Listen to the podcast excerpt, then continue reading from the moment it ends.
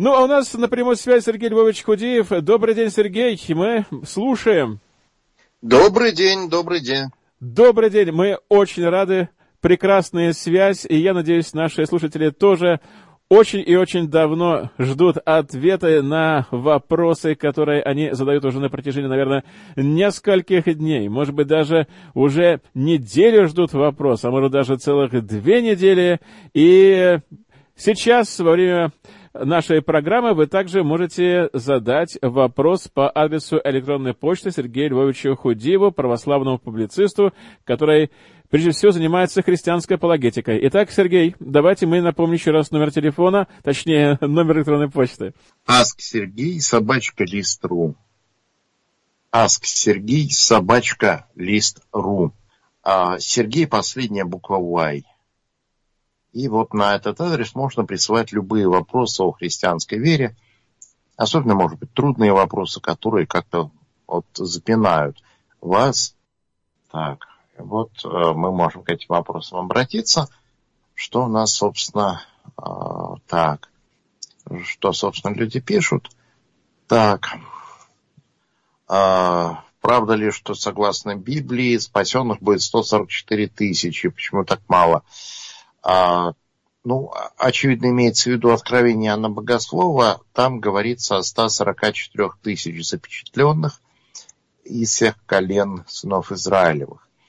И э, это не все число спасенных, потому что немножко дальше упоминается э, великое множество, которого никто не мог перечесть из всех э, то есть э, спасенных э, больше, великое множество, которое не мог, никто не мог перечесть.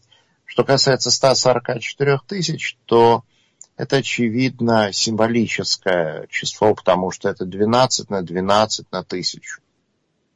То есть это ну, некое большое множество для э, людей первого века. Народ был вообще меньше. 144 тысячи – это много народу. А, но это число, очевидно, символическое. Потому что вот оно такое 12 на 12 на тысячу.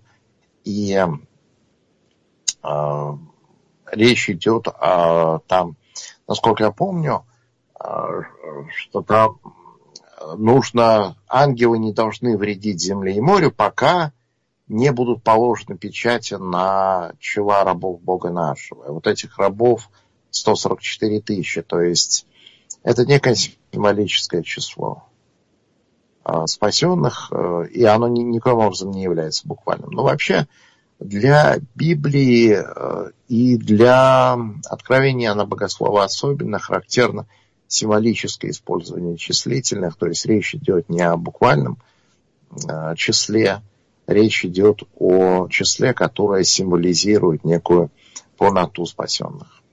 И это, конечно, не буквально 144 тысячи, потому что если мы там посмотрим дальше, то э, эти 144 тысячи это девственники, и они все принадлежат к различным коленам Израилевым. То есть, э, конечно, речь точно не идет о каком-то буквальном описании какого-то вот э, конкретного числа. Так. Э, является ли православие соблюдать посты обязательным для спасения? Ну, э, как вам сказать, э, посты это нечто важное, это важная часть духовной жизни. И обязательным для спасения является покаяние и вера.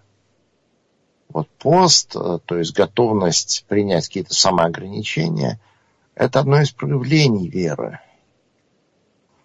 То есть э, пост – это некое средство духовного роста. Когда человек отказывается, вот, э, через себя в чем-то ограничивает, он отказывается от каких-то а, излишеств в еде для того, чтобы а, пережить определенное духовное возрождение, для того, чтобы исправить свою жизнь. Вот а, человек, он устроен так, что он э, некое существо составное, у него есть духовная и телесная составляющая. И вот наша телесная составляющая, она сама по себе хороша, то есть она не является чем-то плохим. Бог нас создал существами, которые там, кушают пищу. Это часть его замысла. Однако грехопадение привело к тому, что человек утратил контроль над своей животной природой. Она неплохая сама по себе. Есть известное очень сравнение с э, э, конем, который э, очень хороший, удобен, когда на нем человек едет. Но вот если конь понес, он куда-то понесся там совершенно помимо воли ездока, то, он, то они оба погибнут. И вот э, тело, оно неплохое само по себе, но человек должен его контролировать. И в частности, контролировать свои аппетиты. И поэтому пост это очень хороший, очень важный обычай э, в том плане, что сейчас особенно, когда на каждом углу фастфуд, и э, человек, человеку трудно удержаться, у него возникает голод какой-то, такое чувство аппетита, ему тут же, тут же ему большой красивый бургер там, такой весь э, с сыром, там с луком, ему сразу же чувство и это плохо, потому что человек утрачивает возможность, утрачивает способность терпеть дискомфорт способность терпеть дискомфорт, там, терпеть голод в самом простом случае, она очень важна, потому что э, мы вообще должны быть готовы терпеть. То когда человек чего-то добивается, не знаю, учит иностранный язык, осваивает профессию, там, трудится над чем-то, выстраивает отношения с другими людьми, это все предполагает ну, некое терпение, что это понятно, что ты эм, ну да, пусть человек учится, он должен сидеть и усердно заниматься чем-то, что, может, ему не интересно, а просто надо. И вот пост – это когда мы научаемся переносить дискомфорт, нам переносить голод. Нам хочется чего-то, но мы отказываемся от этого. Хочется сожрать какой-нибудь бургер, а мы вот этого не делаем. Это подчеркивает нашу духовную природу, потому что животные, они едят все, что все, что они могут там съесть. Я помню, как у нас мы как-то отъезжали на некоторое время с супругой, и кот оставался с ее мамой. Вот. И когда мы приехали, этот кот, он э, был такой э, шарик меховой, там лапки из него еле-еле торчали, и он там проходил три шага, а на четвертом он укладывался, потому что не мог идти дальше. Он настолько разъелся потому что вот она его кормила, он все, э, все ел, там, а кормила его мясом, постоянно мясо требовал и постоянно, значит, все съедал. И понятно, что животное, но оно всегда себя так ведет. Ты его даже упрекать нельзя. А человек, он может, э, отличается тем, что он может сказать, нет, я вот себе поставлю некоторые пределы, некоторые рамки. И эта способность э, обуздывать свои аппетиты, это очень-очень важное, ценное качество. И в духовном плане, и в физическом, и в психологическом. То есть пост это очень-очень хорошо, потому что вот даже с точки зрения вполне мирской, когда люди говорят просто о своем здоровье, очень важно, чтобы мы своим аппетитом не следовали. Да, потому что ну, большинство из нас склонны переедать. Мы потом имеем лишний вес, мы потом имеем кучу всяких проблем со здоровьем. И вот пост – это когда мы учимся э, свои аппетиты как-то ограничивать. И потом э, пост нам дает в итоге э, пир и праздник, потому что э, когда каждый день пир, это просто надоедает, когда каждый день ты ешь какие-то вкусные вещи, э, в которых ты никогда себе не отказывал, ну, надоели они тебе просто, и больше тебе э, они незачем. А вот когда пост, он дает возможность как-то подойти к этому празднику и устроить пир и почувствовать это уже э, как пир. Так. А почему русская православная церковь отмечает Рождество а, не так, как весь остальной мир, 7 января, а не 25-го, если у православных желание перестроить свой календарь. Ну, э, в общем-то, весь мир и, включая русскую церковь, празднуют Рождество 25 э, декабря, просто в России церковь придерживается юлианского календаря. Он существует, восходит еще к Древнему Риму, и, соответственно, церковь. Григорианский календарь э, – это результат реформы, который провел римский папа э, Григорий в XVI веке. Э, Григорианский календарь, он считается более точным, но он немножечко расходится с юлианским и накопилось, составило вот эти 14 дней. То есть просто не разные даты, немножко разные календари.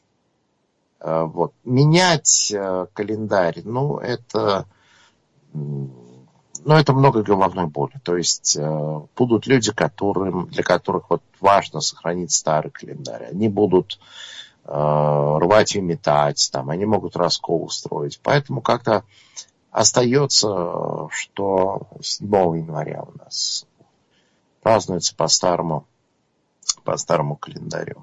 Так. А что делать со свидетельствами людей о прошлых жизнях? Доказывают ли они реинкарнацию? Ну, э, на самом деле я не наблюдал каких-то убедительных свидетельств о прошлых жизнях. Э, множество сообщений о прошлой жизни, они есть, конечно, но как понять, как отличить тут э, некие что-то доказанное фантазией. Потому что я знаю, что есть и в России, и в Штатах э, есть э, комиссии, которые готовы выплатить большую денежную награду тому, кто докажет факт реинкарнации. Доказать его как раз можно. Допустим, человек вспоминает какие-то сведения, которые были известны его там, предполагаемому реинкарнанту Э, и который никто больше не знает. Допустим, я пошел копал клад, который я закопал, когда я был там купцом в своей прошлой жизни. Сведения, которые вот, якобы свидетельствуют о переселении душ, они, ну, что происходит из открытых источников. Иногда в некоторых случаях люди просто пересказывают какие-нибудь исторические романы, что вот это не где-то явно прочитали. Поэтому каких-то достоверных свидетельств того, что он там существует, э, люди вспоминают свои прошлые жизни, их просто нету. Поэтому нет каких-то данных, которые следовало бы всерьез принимать в расчет.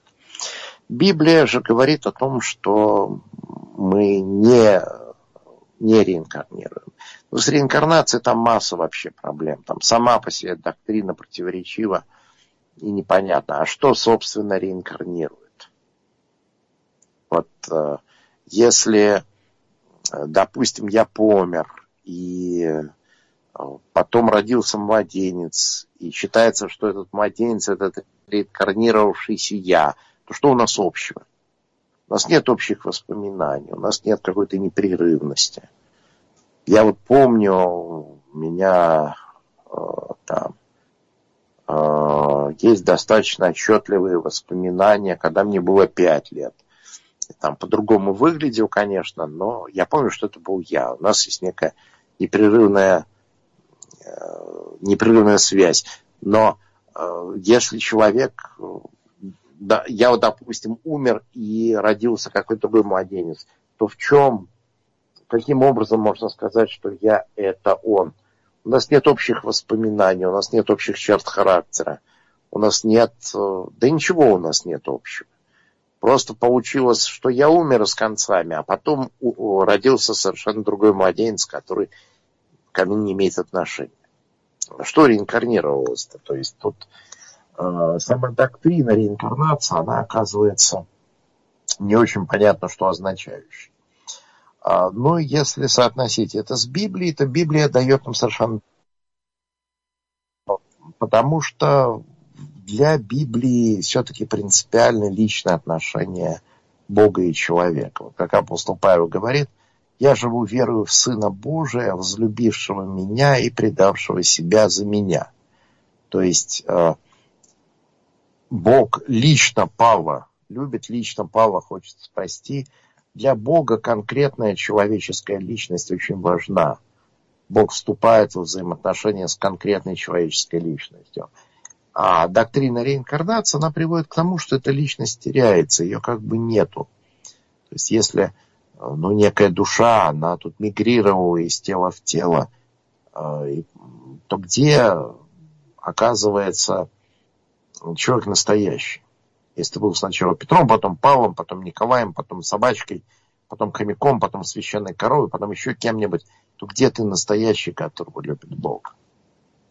Ну и описания посмертные нашей участи в Библии, они есть, они абсолютно не, свя... не лезут, никак не помещаются в доктрину реинкарнации, потому что, ну, например, а, мы читаем, как Христос говорит богоразумному разбойнику, ныне же будешь со мной в раю. Там, не реинкарнируешься куда-нибудь там в священную корову, а ныне же будешь со мной в раю. Или когда Христос преображается на горе, ему являются Моисей и Илья, с ним беседующий. То есть Моисей и Илья никуда не реинкарнировались. Они где-то пребывают, э, мы не знаем точно где, но вот они явились, они продолжают свое бытие, они вот явились беседовать с Иисусом. А в притче о богаче и Лазаре, там богач, он не реинкарнировался в какую-нибудь жабу, он э, оказался в аду. Э, Лазарь тоже никуда не реинкарнировался, он оказался в раю.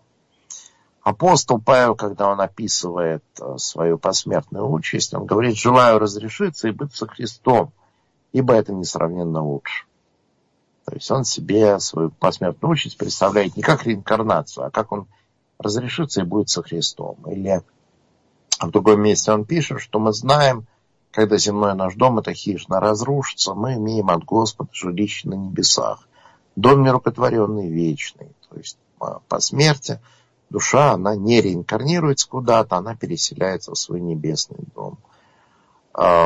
Также, но вот это состояние души по выходе из тела, оно принципиально временное. А Библия говорит, что предстоит нам еще воскресение мертвых, что Бог нас воскресит из мертвых в телах. То есть существует некая связь, прочная, такая неразрывная связь между человеком и его телом. И Бог нас воскресит телесно.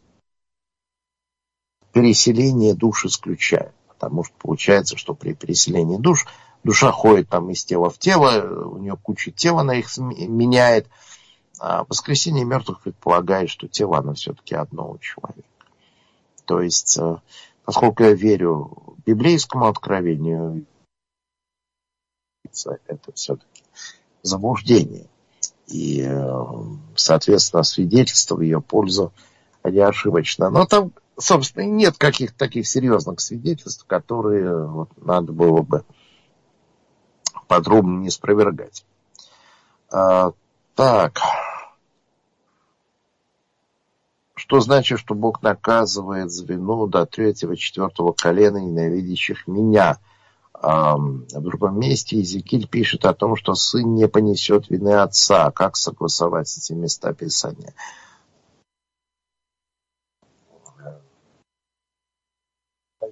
Читаем, а, речь идет о судьбе народа в целом и о его посюсторонней судьбе. То есть вот если брать пример значит, из нашей отечественной истории, то произошла социалистическая революция, и там четыре поколения живут, соответственно, при советской власти. Могли бы жить гораздо лучше. То есть все бедствия, которые постигли последующие поколения, они явились результатом вот этого неправильного выбора.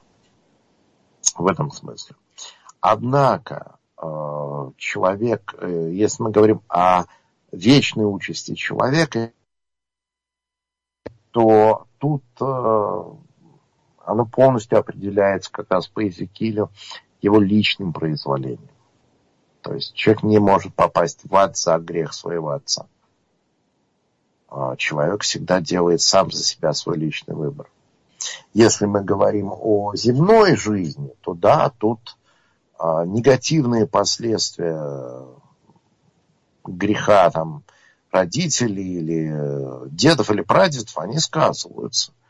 не знаю, там, самым простым образом, родители были пьяницы, все пропили, а там ребенок остался без наследства. Ну, или там, соответственно, устроили революцию, тоже ребенку от этого нехорошо. Поэтому речь идет просто несколько разных аспектах э, о последствиях для э, чаще всего народа в целом или последствиях для конкретной души. Вот если мы говорим о конкретной душе, что, то человек не, э, не может наследовать грех своего отца вот именно так, чтобы за него в ад попасть. Так не бывает. Так. Эм,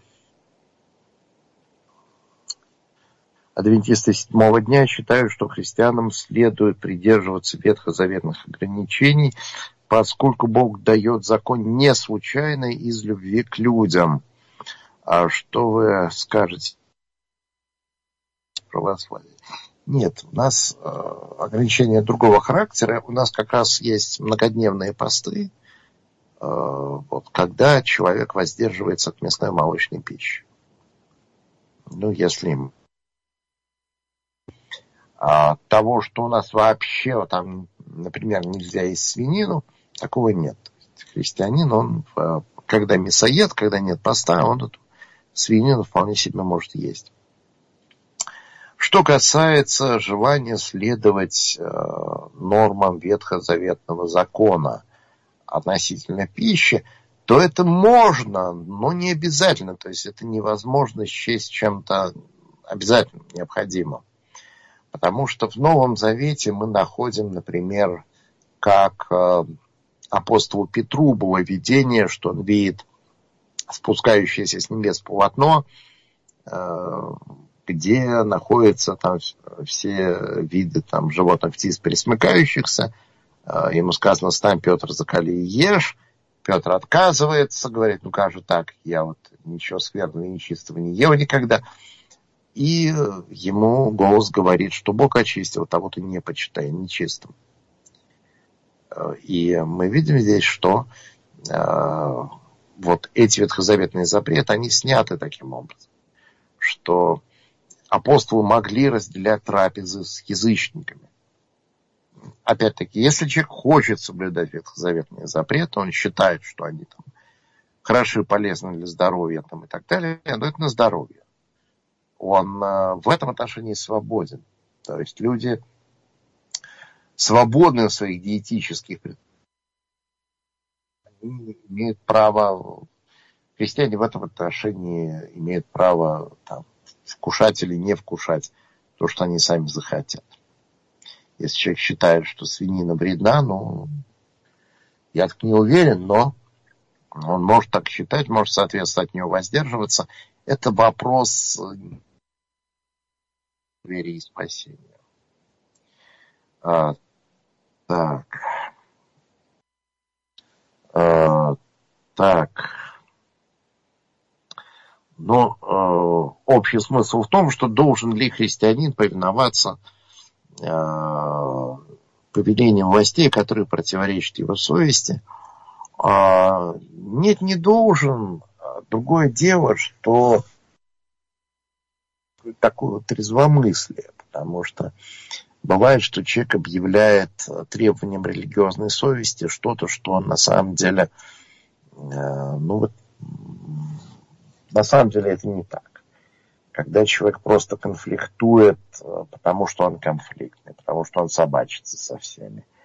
Э, Слово Божие говорит, что мы должны быть законопослушными гражданами, что мы должны э, следовать там, Бога бойтесь, царя чтите, там, налоги платите.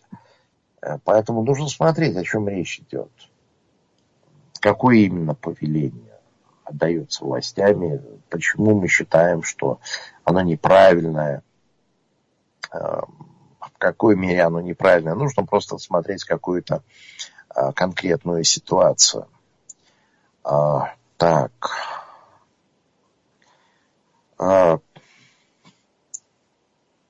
Чем объяснить сбывающиеся астрологические прогнозы? Например, мой знакомый типичный телец.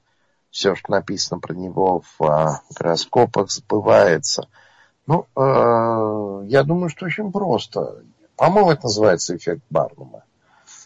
Когда человек, который заранее ищет некий, э, некий, ну, как говорят, паттерн, он его находит. То есть, допустим, человек прочитал что он телец, и у него должны быть такие-то черты характера. И он у себя эти черты характера находит. Просто потому, что ищет, потому что он этого ожидает, он считает, что так должно быть. Э, в этом, кстати, одна из негативных черт астрологии, э, то, что она человека в этом отношении привязывает. Что оказывается, что человек вот, определяет свою жизнь исходя из э, каких-то абсолютно ложных посылок. А если человек себе внушил, что вот такой у меня должен быть характер, я себя так должен вести, то ну, он будет себя так вести. На наше поведение оказывает огромное влияние то, что мы верим. И когда человек начинает верить в астрологию, она начинает определять его жизнь. И определять совсем не к лучшему. Вообще, а астрология, она существовала в древнем мире, была очень популярна, и в Библии о ней говорится как о чем-то бесполезном. А, вот э, пророк говорит, обращаясь к некому языческому царю, которому вот грозит военное поражение и разгром, он говорит так, пусть теперь выступят э, твои звездочеты, там предвещатели по новолуниям, и спасут тебя от того, что, э, того, что на тебя приключится. То есть там звездочеты, предвещатели по новогодним, ну, это как раз астрологи. И дальше говорится, вот, э, я не помню сейчас дословно, не процитирую, но говорится об их полной бесполезности. Что они никакой пользы не приносят. Что это все пустое. Хотя возникновение астрологии, оно понятно, потому что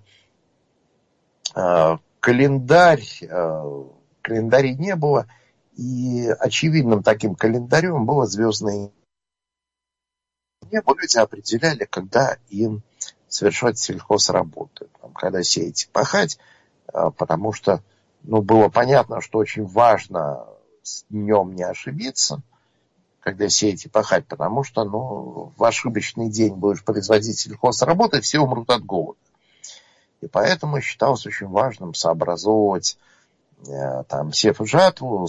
А потом это начало переноситься на другие там виды активности. Что, ну вот, очевидно, свадьбы там тоже надо заключать по звездам. Э, потом военные походы устраивать тоже по звездам, ну и так далее.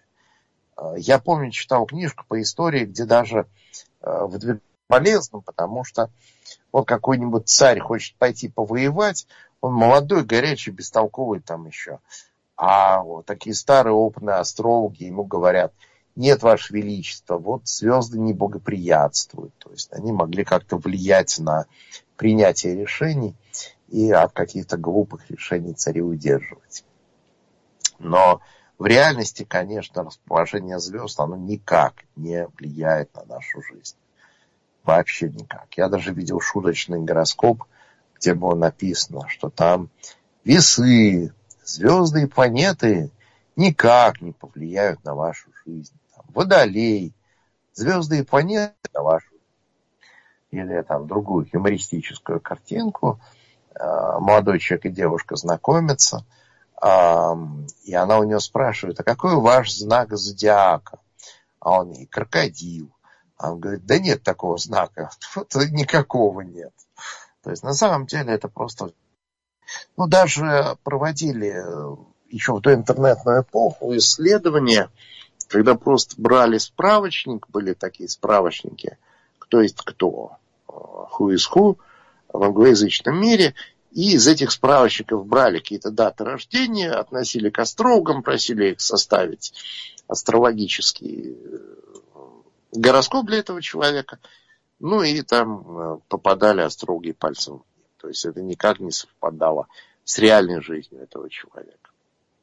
Поэтому ну, и священное писание, и просто вот наука нам согласно говорит, что вся эта астрология это нечто, нечто пустое. Это просто не работает, это, значит, нечто, чем не стоит заниматься.